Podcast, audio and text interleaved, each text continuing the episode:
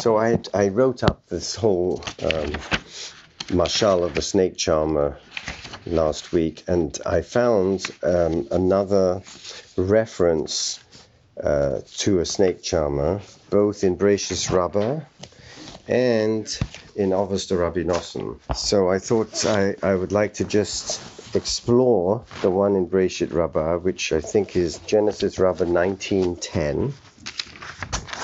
And it's troping on the verse um,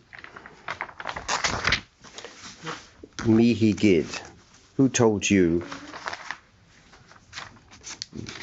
Who told you, Ki E Rumata, that you were naked?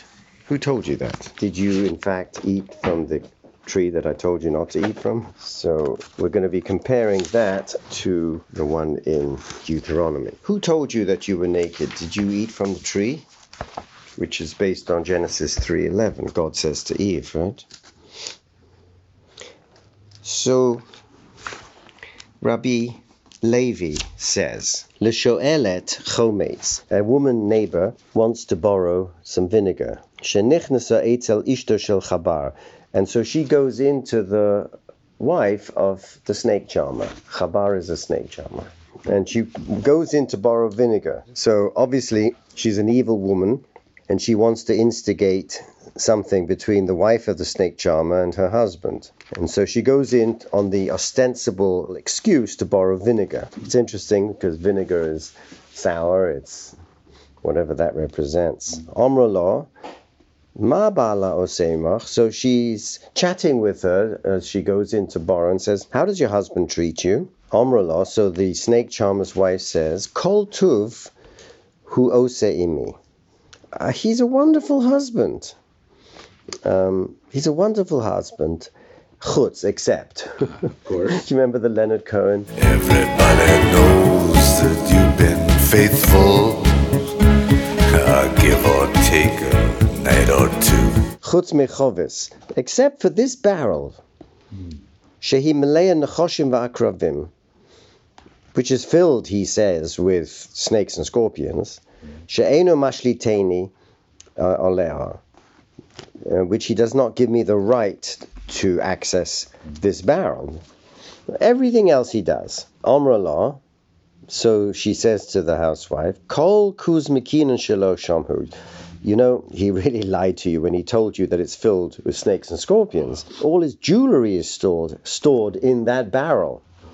Umavakesh liso isha acheres veliten osolo, and he wants to marry another woman and give it to her. Okay, what did the housewife do? Of course, she put her hand in to check for the jewelry, to check whether the veracity of the evil neighbor was true or not. Hitchilu menashkas so, and of course, the snakes and scorpions. Uh, so, so she sticks her hand in it, right? She becomes a scientist, you know. I have to examine the evidence. And then she gets bitten. Kivin shebal bala, and now the husband comes home, and in Ovos de Rabbi Nosson, she's screaming in pain, you know. And in Ovos de Rabbi Nosson, he realizes what's going on. Shomav kolo mitzaveches. Uh, he hears her screaming. Did you touch that forbidden vat, that cask? And that's the end here. Now, in Ovos de Rabbi Nosson, he banishes her. They separate. Now, in the story of Adam and Eve, there is a separation for 130 years in the Midrash. Okay, that's the moshel. Before I dive into the nimshal, so it- the the critical points of the moshel are the three actors, and before I before I dip into what the what the Bala Nimshal, the Bala Medrash tells us is the Nimshal, we have to form our own understanding of the moshel. So the three actors are the snake charmer, who wants to protect his wife from uh, the evil scorpions. Well, what's he? What, why has he got them in his house? And and he can't charm scorpions. Why are there scorpions in there? It's the problem. If he's a snake charmer, and the point of the mashal is he's protecting her. Well, he's protecting her from snakes why um, why aren't there only snakes in there? Why are there scorpions in there? What are the scorpions doing there?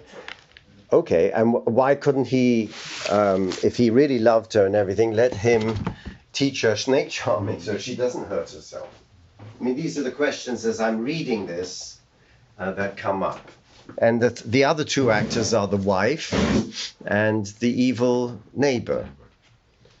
The mashal isn't tight enough, really, because the, there is a snake in the real story, and the snake charmer is able to control the snake. So if God is the snake charmer, why would he leave his snakes in the barrel for Eve to shove her hand in? So these are the questions that come up. I mean, it's obvious that you're going to. The whole house is full of beautiful things. You're the best husband. Yeah. And in the basement, you got hundreds of barrels of wine, vinegar, this, that, and the other. The neighbor comes to borrow some vinegar, and you tell her, the first thing you tell her, why would you tell her that? You know, my husband loves me, Yes. except for. It means that that's really bothering you before the neighbor came. There's a problem yes, going on between yes. the husband and wife because the love is totally unconditional except for. Except for this. Okay, well, let's see what the Bala Medrash does. Kach, Omar HaKadosh Baruch Hu Okay, so it doesn't say to Chava. It's interesting. Is he considering Adam and Eve together? The, the, the discussion is mihi gid lechosh ki eramata. You know, who's he, who's he talking to? Is he talking to Eve or both Adam and Eve or the combination? But here in the Nimshal, he's talking to Adam to the man. So the woman, the wife, is in the story is the man. I told you not to touch that that tree. Did you teach? Did, did you eat from it? So he, you know, now clearly he allows them to eat from every tree in the garden except that one, the tree of knowledge, which was harmful for them accordingly to the Nimshal. It's harmful for them. Why? Because it's the root of Tovarai. It's the root of evil in the world. And so the serpent, like the evil woman in the parable, convinced Eve that it wasn't harmful. Otherwise, she wouldn't have told her to stick her hand in it. He convinced her, and not only that, that that the intent of the snake charmer, meaning the snake is telling Eve that the intent of God is to withhold its benefits from them because he had it from someone else. I don't know. And that's the end of the mashal. So um, I found Gerald Blidstein is in, in the in Beersheba to have a very good questioning. He says the woman borrowing the vinegar is obviously interested in more than that. Her borrowing vinegar is a ploy to get into the home where she will pursue her other interests. Metaphorically, she's after the vinegar, of course, of a human sort, and so she poses her question Can I borrow some? The wife's worst fears are now confirmed. She not only asks innocent questions and gathers information, she's also able to dispense information uh, gathered somewhere else, meaning that your husband is really interested in another woman. The husband, she reveals, not only lies to his wife and denies her the contents of the cask, the cask and its contents are simply an expression of his basic unfaithfulness to her. And the wife then plunges her hand into the cask to confirm her worst fears. Does the vinegar borrowing woman know this from the outset? Well, not likely, as no special prescience is attributed to her. She's just worldly wise, shrewd, understanding the human reality confronts. Perhaps one should simply say that the only true point of contact between the Moshel and the Nimshal is that which the Midrash renders explicit, meaning the nature of the question asked by the snake charmer or God, did you touch, have you eaten? Everything else is just an, a narrative introduction. But an alternative narrative beckons. And the parable in the other um, uh, the other Ovos de Rabbi Nosson goes as follows. To one who had a wife at home, what did the man do? He went and bought a jar and put into it figs and nuts, a definite number of them. Then he caught a scorpion and put it at the mouth of the jar. The jar he sealed with a tight fitting lid and put it in the corner. My dear, he said to her, everything I have in this house is in your hands, except this jar which you may not touch at all. What did the woman do as soon as her husband left for the marketplace? She stuck her hand into the jar, and the scorpion stung her. She started back and fell onto her couch, and when he returned home, What is this? I put my hand in the jar, and a scorpion stung me, and now I am dying. Didn't I tell you so in the beginning? Everything I have in the house is in your hands, except this jar, which you may not touch at all. And so he grew angry and sent her away. This is what Adam was like when the Holy One said to him, Of every tree you shall accept the tree of knowledge, and when he ate of it, he was banished. So, this also in this mashal, there's no snake charmer, it's just a husband. And the wife represents both Adam and Eve, and the husband represents God. Why does he forbid the jar to his wife? And why does he protect it with a scorpion? He puts the scorpion there to protect the jar. But there's a difference between the two. Yeah, That there's also figs. There's actually something good. Right, the figs. And one of the midrashim say that the fruit of the Eitz Hadas was figs. And using the scorpion as the husband does is certainly harsh. He is not, after all, a snake charmer who has scorpions around as a matter of course. This scorpion is placed deliberately at the mouth to punish anyone, undoubtedly the wife, who reaches in, as well as to disclose the culprit. What kind of a husband does that? What kind of a husband sets up that? The sealed jar now is a test of obedience and loyalty. In our snake charmer's story, the sealed jar full of scorpions and snakes is his job. That's how he makes his living. So he's telling her, please don't put your hand in the barrel of, of, of scorpions and, and snakes because you're going to be bitten. You don't know how to do snake charming. I am a snake charmer. You're not. It's a whole different side to the Ovis Nosson. It's a much more sinister side. The tree, the tree of knowledge, is intrinsic value is hinted as the parallel to the figs and nuts. But if figs and nuts are precious, so too is the pre- tree of knowledge. Which begs the whole question as to what is the really deeper intent of the mashal for me. That is, if the snake charmer or the husband is God, then the image of God as a spouse to humanity, an image undoubtedly based on the dual grounds of covenant and love, is significant. He's not only a parent to his childlike creatures, he's left instructions while he is absent. The command not to eat of the tree of knowledge. The snake charmer doesn't appear to be testing his wife. He must keep the snakes about, and he wants to protect her while he is away. That is to say, he is the source of danger but he also tries to control its potential for harm. So you have to say that the tree of knowledge is banned not in order to test or selfishly deprive humankind of something that would benefit them, but because it is truly harmful. Well, in what way is the tree of knowledge truly harmful? And that was really my point here. In what way is it truly harmful? And that brings me to the more subversive understanding of this mashal, because in the original mashal that we discussed uh, in Deuteronomy, I didn't give you a heart to understand, um, in which the mashal is a chabar, kasha ra'a achna achat kasher. So he has this very tough snake he's trying to charm, mm. and he says to his audience, "Mi who is able to charm such a snake? And they say to him, Velo at you're the most amazing snake charmer. Surely you'll be able to charm this snake. Hakol mimcha. And here, the snake charmer is Hakadosh Baruch Hu, who says, "Mi yatain Who is going to give this people Israel a a heart to understand? Well, they just got through saying Naaser v'nishma. What are you talking about? And God's response is to Moses, huh, they just said Naaser v'nishma, but mi yitain zeh. But halavai, I wish, if only they would have a heart to understand. And then only in Deuteronomy 29 3, Moses repeats that and says, And God didn't you give you a heart to understand until today. So the function of the chabar, of the snake charmer, there is that you know, a snake charmer says to his audience, Wow, look at this snake. Who could possibly do it? He's trying to rile them up and to say, Yeah, you can, you Yes, can, yes. you're the snake charmer, you're the best, right? And God is telling Moshe Rabbeinu, who could who could charm this hmm. who could give this heart?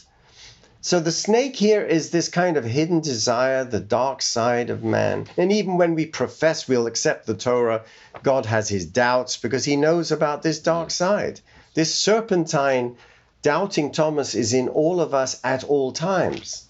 And so I thought to connect that snake charmer with the one in Genesis. Why do we have a heart to know and not earlier by Mount Sinai? Only at the end, when Moses is dying, do we have the change of heart, which took 40 years. And why do we need the parable of the snake charmer? What does it add? Obviously, the snake charmer is God. The snake charmer is both God in this parable and in the parable in Genesis. And so I wanted to suggest when God says to, uh, to uh, in Rabbi Levi's imagination, Who told you that you were naked? Yeah. The parable speaks of an evil woman borrowing vinegar, which is that serpentine horror that we have within ourselves. The evil woman borrowing vinegar and suggesting that our relationship with the divine has a dark side to it. That in fact, the dark side is our sense of anxiety and insecurity in this world that somehow the Father in heaven has another wife or that he's in love with someone else. And therefore, this tree of knowledge that is being given in the middle of the garden is a setup because it's that one barrel that reflects the infidelity of the husband in the mind of the wife. So it's all sort of a charade. It's a charade, of Yeah, course. The yeah. whole thing is a charade. Why would you put it there? Right. To test us? Right. In the Ovis de Rabbi Nosson, he does it to test the wife. Yep. In the snake charmer, he's saying, Look, I also have, I make my living from this barrel of snakes. Please don't put your head in there. Right? There's something about the tree of good and evil. This idea of, of knowledge, Yeah. there's this gnosis, there's this hidden knowledge that human beings really Pandora's box, right? Yes, there's yes. deep connections between this story and Pandora's box because that also brings death into the world, just like eating of the tree. But God plants this tree in the garden, and like the snake charmer, only He knows how to handle this dangerous knowledge. He doesn't trust mankind to handle the tree of knowledge of good and evil. And therefore, the knowledge of good and evil could only harm them by making them mortal, like the venom of a snake. And so, the mashal for me hides a protest. And the hidden protest in the mashal of this wonderful story of a snake charmer then because, becomes where is the anxiety in the husband? Let's put it back on him. He does not trust us to handle the knowledge. Now, there's no question, what have we done with science and technology, right? If you look at the history of warfare, technology has only advanced our ability for mass murder and genocide. So there's a dark side to the knowledge as well as a good side. And that, I think, is what is being protested here. Meaning you didn't have enough faith in humanity when you created us, and you wanted us to remain childlike because you knew as a good parent Right. that we wouldn't be able to handle the dark side of that knowledge. So, what is so beautiful about the mashal, not the pious interpretation by the nimshal, but us as the reader taking that mashal and understanding that both in the husband there is this dark side in either being overprotective uh, in the one mashal of his wife, knowing that she couldn't handle what he could because he had the secret knowledge of snake charming, or in the second, not trusting her with that knowledge in the Ovis to Rabbi Nosson. What we see though is the anxiety of both the husband slash God slash snake charmer, but inside the mashal is hidden this protest as to the whole setup Yes. there's this setup in which you put me in this impossible situation as the wife. Why would you tell the wife, everything is yours except? Right. And that is to me the hidden protest, which betrays our own projected Yeah. hidden anxiety